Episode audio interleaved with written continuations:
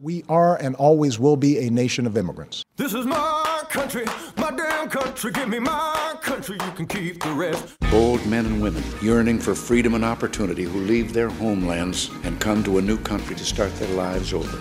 We were strangers once too. My country, Hello, hello, hello, aliens and allies. Your friendly Russian is here. This is We the Aliens podcast, and I am your host, Sasha Kapustina. Here, I talk to immigrants who are kicking ass in the US. Thank you for tuning in. My guest this week is Mikhail Ronen. He is the freshest off the boat guest I've had on the podcast so far.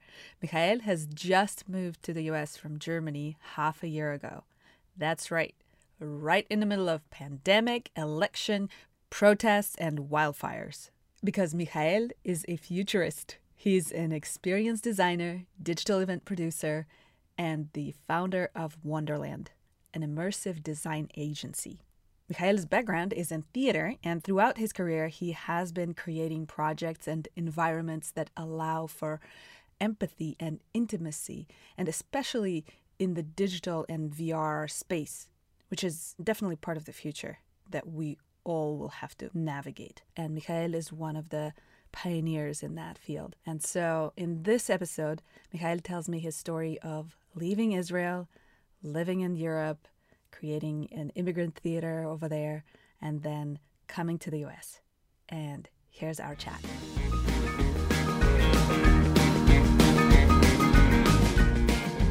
My usual first question is where did you come here from and when? Where did I come here from? I my usual answer is because I, I'm asked a lot where where do I come from is I come from my mother. Right. Eh, and then if people want to be more literate, so after I had two kids, I understood where exactly I come from, my mother. so I point to that place. Uh, and then, uh, yeah, that, that's, uh, I, I was born in Jerusalem. oh, we have some new new new participants there yeah, that's uh, my my continuation. She's also existing in my space. That's also the how the remote work uh, situation has become, which is basically life and work. Life and work. Life well, and work. It's it's it's constant work and and life stream. Okay. Cool. I got new glasses. She oh, just nice. gave them to me, so that's me with my glasses. oh, that's nice. She's so sweet. Um, okay. Well, so you were you were born in Jerusalem, is that right? Yes. Did you grow up there? And no, uh, I was a baby there for a year. And then I uh, was uh, moved with my parents to a suburb of Tel Aviv called Givatayim. Very, you know, a lot of blossom, ma- uh, many trees. Um, very, yeah, I would say quite beautiful childhood in this It's place. a it's a pretty it's a pretty hipster neighborhood these days, isn't it? I've been there. Yes? Do you know Yeah. Givatayim? I do. I have friends who live there. I am actually also an Israeli citizen. I am from Russia originally, but I lived in Israel briefly. Yeah, Uh, How would you describe it then? Um, well, just as you said, like a suburb of Tel Aviv, but mm, but it, but it's not a boring suburb. It's a pretty suburb with a taste. Yeah, it's yeah. I, I guess it's also developing. My, the funny thing about my childhood that I experienced a childhood that somehow would be more considered, uh, culturally speaking, it we were like street kids, Mhm. and uh, the neighboring. Uh, I mean, Givatayim and Ramat Gan. Nobody really understand what's the difference. And many times, Givatayim, and now in most of my adult life, I've lived in Ramat Gan. But of course, like they both represent, you know, the Ashkenaz Jews and the Mizrahi Jews and like the whole history of Israel of where did people come from, Mhm. talking about migration. Uh, Yeah. yeah, and, and like how people form neighborhoods that are some kind of cultural ghettos, and then you have all those kind of shadow societies living one next to each other with their own pride and you know their own narratives. Uh, Israel. Israel is a, indeed a country of immigrants. From 12, And- uh, 12 tribes, we became 120 mandats. That what happened. Right? Exponential growth. Only took 2,000 years or more, depending how you count. Yes, And exactly. so, what did your parents do when you were growing up? Uh, they were hippie artists in Jerusalem. My father ran the Khan Theater. My mother was an actress who both did political theater in the 70s in Jerusalem. They did shows Oh, that they my both God. Uh, were co-creating, and there was it was a mythological theater ensemble of the Khan. They were exploring uh, the art of kind of storytelling, a bit like uh, what I'm exploring now, like Augusto Boal. They had um, a guru, or one could say, like a, a a theater mentor. Michael Alfreds, his name was. He was a, a British theater director. He did a lot of work like The Complicité, like Peter Brook, a lot of ensemble creation. And he brought uh, both my parents together in the same space. Wow. My father already had a crush on my mother. She was an actress. My father was a director. And then the Yom Kippur War, when it was 73, the October War for the Arabs, that was uh, then when Michael Alfred, he left Israel. And then suddenly when they all came back, all the artists, um, father became the artistic director of this theater. He was quite young.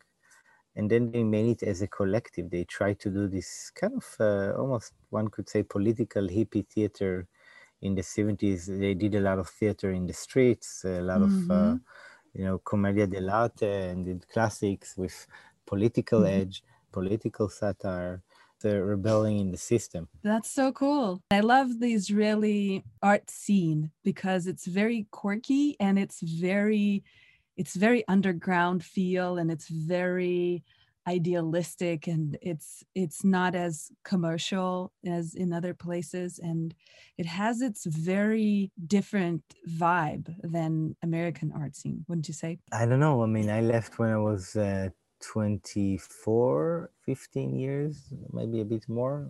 Even the idea of uh, how to relate yourself to the place and to the art scene have changed a lot. I hear that after eight years of going away from Israel, if you don't go back, you might never go back. It's like a myth I heard somewhere.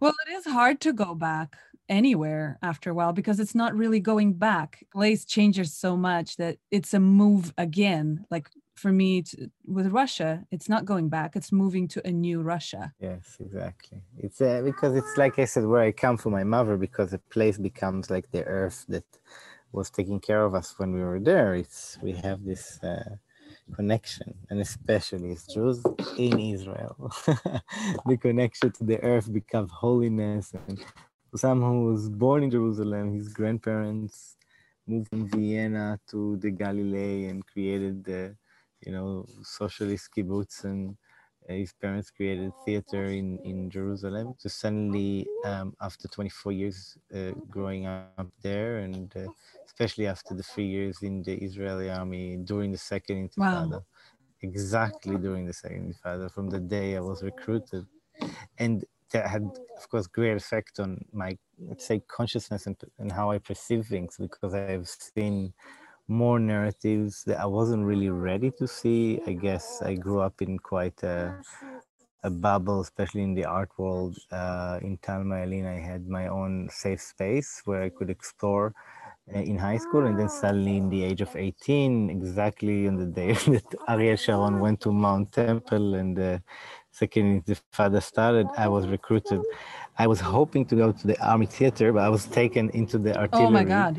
And from one thing to another, this situation uh, um, uh, end up a bit like to anyone who knows the movie Hair, when the hippies sent to Vietnam. Three years that I had no intention to be there from the first place, but I had to try and adjust myself because, especially during this time, it was even more hard to go out from this context. Everyone were recruited because there was there would be bombings in the street in Tel Aviv, so people would be also even more furious. So those three years, I, I went out and had more time to reflect. And there's a lot of people from my generation this time I know who are traveling the world. Um, a- a- it, there's so many questions there. And for me, I focused a lot of my creation in the theater to try and create spaces to um, deal with all those type of uh, uh, how would you say narratives that were created in you. This is something that was a big factor to also my migration out of israel a year after i mean like many other israelis i went to travel in south america. But i already knew somewhere from my pre-army times in the high school that i had uh, the intention to continue exploring things through theater and different mediums but I guess after this service, it was even more clear to me that something is wrong in the way we are, uh, you know, going through uh, elementary school, high school, army, at least in the Jewish Israeli narrative context, and uh, how one needs to observe all the systems from outside. It's funny because sometimes somebody asks, "Am I a veteran?" I mean, the fact that I'm in America and I have been in this army, but like for me, this is nothing that I'm heroic about, right. you know, because I'm so uh, it's so clear for me that it was uh, an abuse of, of you know how I work in the system and everything in my work was uh, inspired from that fact and uh, you know from there I took it to you know to try and create reconciliation. Right. I think I know what you mean when you say narratives that you know you you're introduced to at a young age in Israel, growing through uh, school and then army. But can you please talk a little more about these narratives that you mentioned and this way that you couldn't accept and be with? Yeah, I mean, in a way, you I think in Israel and the vaccine now is such a good example. We are such an experiment this country is such an experiment in the making if you think also in the context of time and other states and still in the context of this experiment it has gone um, in some ways uh, it's clear that things has been going wrong mm-hmm. and one of the thing in the basis is the the feeling especially from palestinians that uh, they have been left behind and that the war have continued and uh, many Israelis understand that in the end of the day, I mean, every country is trying to survive. But if you even think now about the situation with the vaccines, I mean, if Palestinians will be sick, Israelis will be sick. We are in one space, it's one country. And uh, I mean, the, the, there needs to be a, place of reconciliation. There needs to be a space uh, of um, uh, of understanding where is our privilege and how do we admit uh, that you know we have this privilege and enter a conversation uh, that we are self-aware because I feel that uh, um, in many situations I've just realized people don't know. They have not the experience and uh, they don't have all the narratives so one of the first things is creating spaces for me again to, that people could listen. Right and so at the same time so you were growing up kind of in the in this in the jewish on the jewish side right with the, all those mm-hmm. jewish narratives. And i don't want to put you know words in your mouth but how would you describe that for somebody who doesn't know? What was it that uh, people grow up with? I mean looking back where is the fatal error? Where is the space where something is started to be ignored? There, there was not uh, a space to create bridges it's interesting. There was no television, there was no Facebook, there wasn't this, but still people came in and each one lived in their own narrative, in their own, you know, they, they could not create a, a one state in that context. One came with a story of we need to survive, and uh, and clearly, like th- this is where I feel today. Talking with Palestinians, they feel something in their ancestors' story has been um, not considered. Mm-hmm so the idea of shared narratives for me again i'm just talking about for myself it became a journey of exploration. How can i explore more? Like would positioning myself as a jew from palestine ex- like taking the existence the two as a futuristic utopia right? A one state existence right? Well, how would that look like? Um the, jerusalem is a very narcissistic space in many ways I personally don't like that place, to be honest with you. I uh it's so it's just it has a very heavy energy and it's so palpable uh it's it's a fascinating place and i always tell everyone you, if you live in a judeo-christian world which to degree we all do everybody should go and visit at least once to see it and to see the source of everything if a jew you need to go once a year But so going back to your personal journey. So after the army, you go to South America, then you realize that you want to get out. So how did that decision come about? The decision to leave? You know that Israelis travel the world. There is a thing called the wave. So the wave, Hagal, starts in, usually in Dizengoff Center. Uh, it used to be where you sit around and see other people want to travel South America or Thailand, and people would be listening to each mm. other before even Facebook. It would be like this. And then next to it, you can buy the equipment, and next to it, you can take the injections and buy the flight tickets. It's all in one floor, very convenient.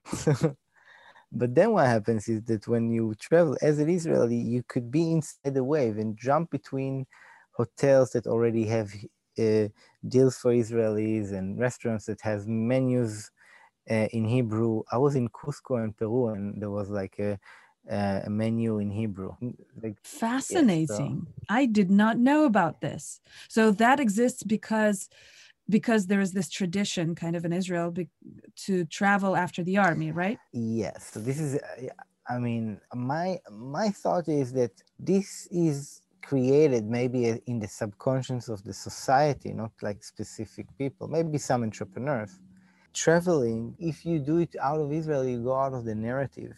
And I think the idea of putting so many Jews from so many places in the world in one place is kind of uh, it's absurd, right? Like what brings us all together? Like also if you if you think about how Judaism is celebrated differently in different places in the world. So part of the melting pot was creating shared narratives. And to keep people in this shared narrative, even when they travel out, I think you can see this kind of uh, what's called the phenomenon of people traveling together.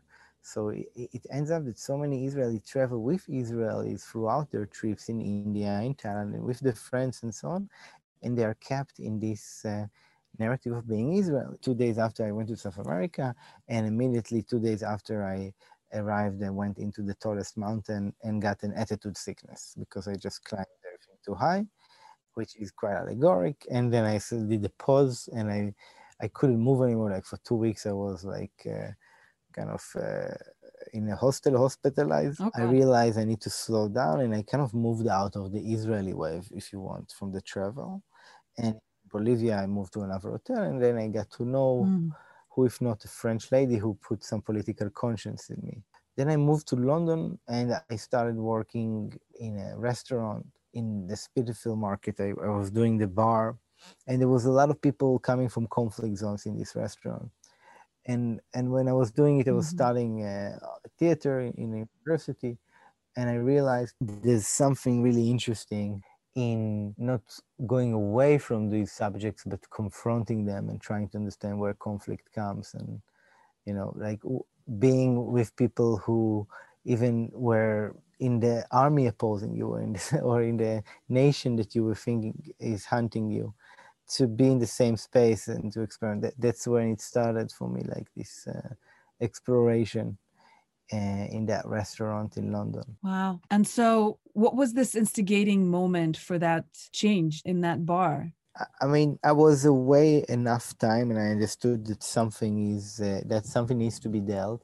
The, the July bombings in London, in really under the house where I was, there was a tube station, Aldgate East, and suddenly I felt like this whole reality is like coming back. And anyway, I was a year after the travel, and I realized I need to be dealing with this, even if I am doing arts and theater, I need to do. So I formed this theater group, bringing people together to understand what is the unspoken. Everything was very commercial, especially in the theater scene, because you could make money also in the West End.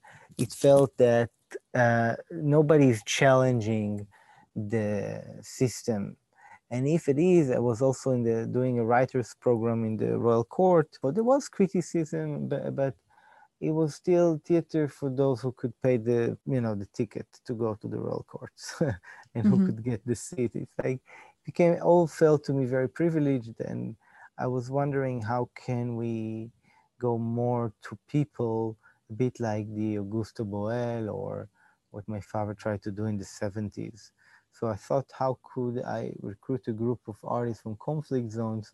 That was um, 2007. So we went to the assembly rooms with a group of artists from conflict zones, from Pakistan, from Kosovo, from Israel, Palestine, Egypt, Lebanon. It's bring a group of people together in this space, a little bit like in those movies that a group of people find themselves in a space together, locked. And what we thought, working with a group of five writers who each one represents this ethnic group, that there, it's all like uh, shadow societies, especially in London, uh, living one next to each other, but there's not so much solidarity and conversation happening between the different communities. Uh, although they are all minorities. And in the same predicament it's it's similar feeling that i have here in the states. It's kind of one of the reasons that i created this podcast. I know that's why i'm doing this interview. I, I really connect to your goal. Yeah. And so what happened with that play? Where did you take it? It was in the assembly rooms in uh, uh, the assembly rooms in the Edinburgh Fringe Festival. And it's funny because the person who did the movie about it a good friend of mine, Erez Galonska, is a founder of Infarm, which is a very big startup in Berlin today for indoor farming. Mm. And uh, he made me, after this movie, move to Berlin mm. because he said that this type of work would be better appreciated and there's more also funds. In many ways, he was right. I moved to Tacheles Kunsthaus. I did some work there and met a lot of uh, more artists from the Middle East. In Ballhaus Naunynstrasse, there was a theater of uh, the assistant of Fatih Akin called Shermin Langhoff, a Turkish, what you call post-migrant. She created a concept in that context that post-migrants would be the children of the migrants who came in the 60s, like the Turkish, the Italian guest workers to Germany uh, to work in factories. And they post-migrants would still have names like Shermin or Mehmet, but their first language would be German. But to the general public in Germany, they would still be migrants. But the experience of being post migrants is also like, you know, the, my parents migrated and I am now here to stay because I was born here. Um, and uh, this feeling that I'm still an alien in my own space. So this uh, f- focus on a theatrical language was to go to uh, actors who never given the chance, especially in the German landscape, to play some main role. No, they were casted to the falafel or the kebab shop or, you know, mm-hmm. to the mm-hmm. terrorist, to whatever. They were not giving Hamlet and Macbeth and like the, all the, no. So she said, no, this place is only this, which is interesting. It brought some provocation. Why you're not, of course, there were some Germans who are white skin, and but the idea was uh, going first to this type of artist and supporting them and we grew a really interesting collective from that as a result it became uh, more conventional as this whole ensemble was accepted to the Maxim Gorky Theater. And the Maxim Gorky is a continuation of this concept. It's in East Berlin where the Russians were, so the Russians uh, they uh, took this place. It was the place itself was uh, by the German Singing Academy already from the king in the 1827. But what happened is that the place itself was still run by the Nazis during the war. The whole offices there were actually Nazi uh, party offices, and the playhouse was still running. The uh, they were collaborators. So the place was uh, bombed by the Allies in 45 and they restructured it and the, the Russians rebuilt it. The, the marmor on the hallway is from Hitler's council. So it's really like there was like a state oh. of uh, status. Here we rebuild it and they called it Maxim Gorky um and it's still called and that. of course yeah it's called like this. It was also under the ddr it was a very successful theater. And on the day of the fall of the wall it was celebrated that and, and it somehow transitioned from east germany to focus on migration which is in many ways for many people turkish and this were the new other because you always need an other you need also it feels like in the world we grew up you need a common enemy you need the bad guy so in this way by creating awareness you know the first project that we, i did with them in the um, Ballhaus Naunynstrasse was, um, I went to a Turkish coffee house in Oikon for three months. Every day I sat down. Of course, I didn't speak Turkish. I didn't speak even German, but I had a friend. Uh, I asked like an intern to come and translate to me, and I just wrote notes. And I slowly I was invited to the table, and I was called uh, Ördek, which is duck in Turkish. And uh, I literally wrote a story for some of them and um, we created an installation that while the place is open, there is a table with four earphones that the four group of spectators, audience comes in. Each one puts the earphone and they all hear simultaneously a narrative of who they are. Like you are mm. Mehmet, you are Ahmed, you are 18, you're 55, you own the place, you work here, you mm. sit here, and so on and you're also instructed what to do. Take your right hand, take the gloves, hmm. take the cigarette, take this, and so you're being instructed what to do and what to say to each other. And it's so what happens is the people embody the narratives of the migrants who sit there instead of judging them or making a show about them, just being them by hearing their story on an earphone and playing them in a situation. Wow, I love it. It's so creative and so inventive. It was interesting to see as also I was the only spectator. I was sometimes just checking if it mm-hmm. works, sitting in the corner of this cafe. Four German women in their 70s come into a room, they sit on their table. Next to it, there's a group of 30 Turkish men and Lebanese men sitting around tables.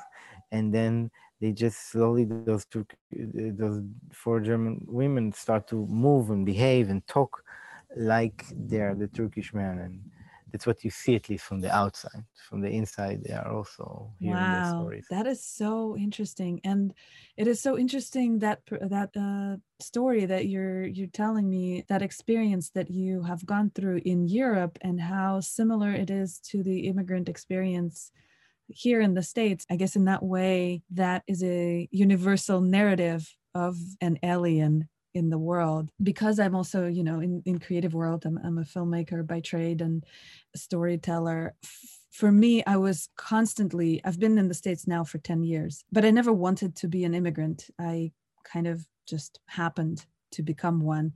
It took me a very long time to accept what I am and that I am an immigrant and that I am an alien and that I always will be an alien to a degree. And I want to ask you, how did you feel when you were there working on those plays? Did you feel that you were an alien and how did you feel about that? So I was constantly dealing with it all the time because I thought that that's my source of power also. Um, I always looked at mm. it as a strength and it's why, although I moved through the London Academy of Music and Dramatic Arts, uh, and they are really strong on raw pronunciation and for the acting students and so on. I, I, for me, somehow, something about the music of my accent is the only thing I have left, and it's interesting because in one of the plays we did, we said. Um, in der, in der fremde Sprache, the Wort hat keine, keine Kindheit. In the foreign language, the words have no childhood. That is so true. Um, and um, that that's kind of summons it up. now, I do want to jump to your arrival here. Oh my God, I'm here. I'm in the US. Oh my God. Yeah, here I am.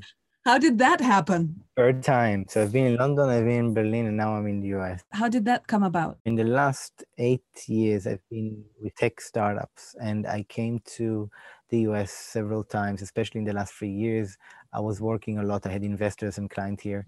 And then I opened my own company and I just moved here and started doing work with clients here. So I'm currently here with an investor visa. I'm doing my own uh, um, work on experiential design I've done a lot of work in the space of uh, e-commerce and uh, helping people on that space here. It's very big. Uh, gourmet food companies and companies who are doing uh, their own digital transformation. Because I had my own startups and and jump. I know it's big, like from theater to startups. Yeah. How did you?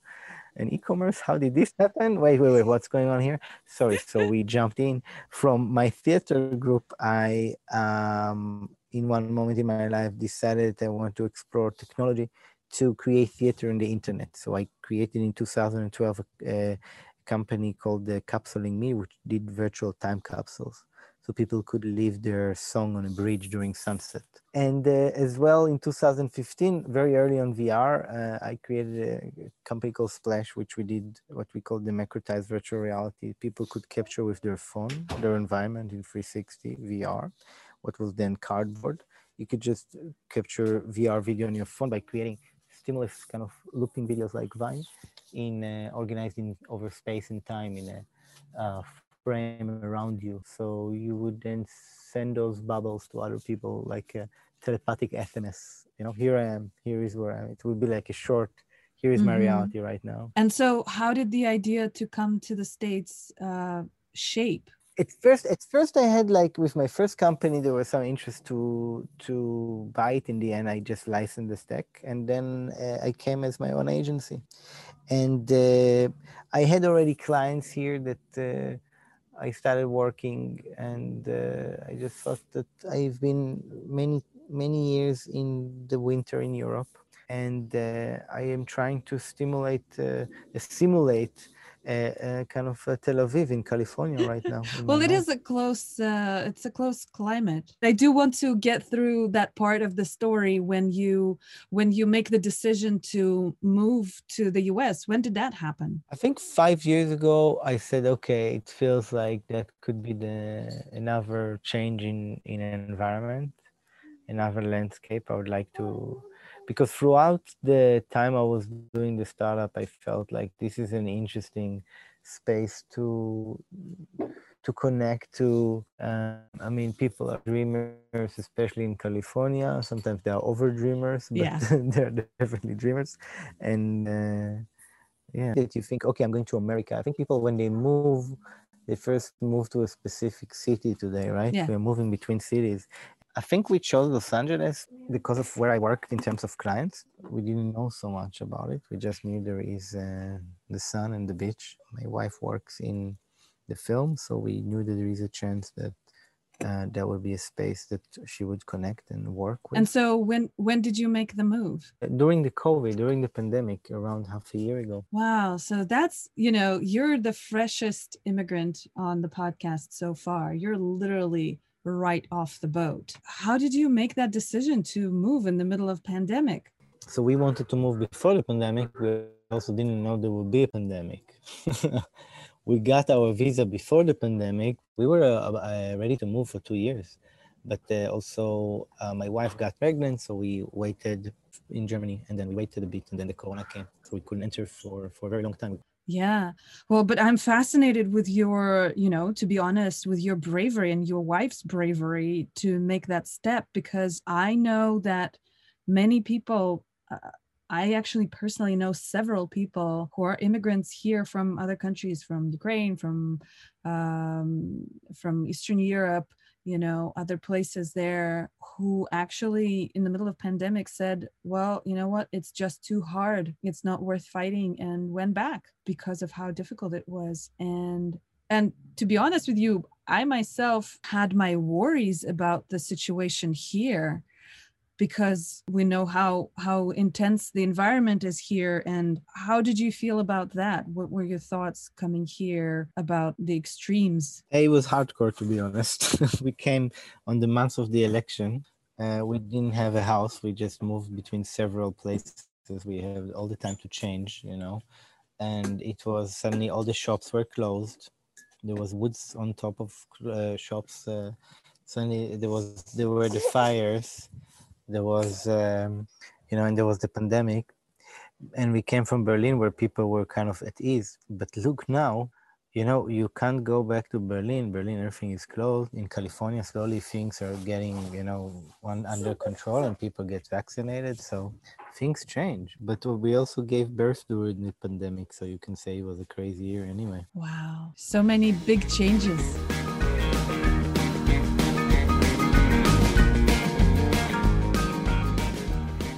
That's it for today. I hope you enjoyed it. I hope you learned something new. Tune in on Thursday for the part two of this conversation, where Michael tells me more about his techniques of creating digital intimacy, which seems like that is something that we will all going to have to master at some point. So find Mikhail on Instagram and on Clubhouse. Find us on social media with the Aliens Podcast. Let us know what you think. Subscribe to our newsletter. All the contact info and links are in the show notes and on our website. And last but not least, don't forget to share the show with a friend. I don't know, someone who's still thinking about taking the plunge and moving or someone who's in the creative field and wondering how to get into tech, or someone like me who's curious about how digital technology will impact our lives and how do we maintain our humanity in that digital space. Just click share and text them a link. And remember, we're here to stay. We'll find our way. Thank you for listening. Have a great week. Keep staying safe. Love you. Peace.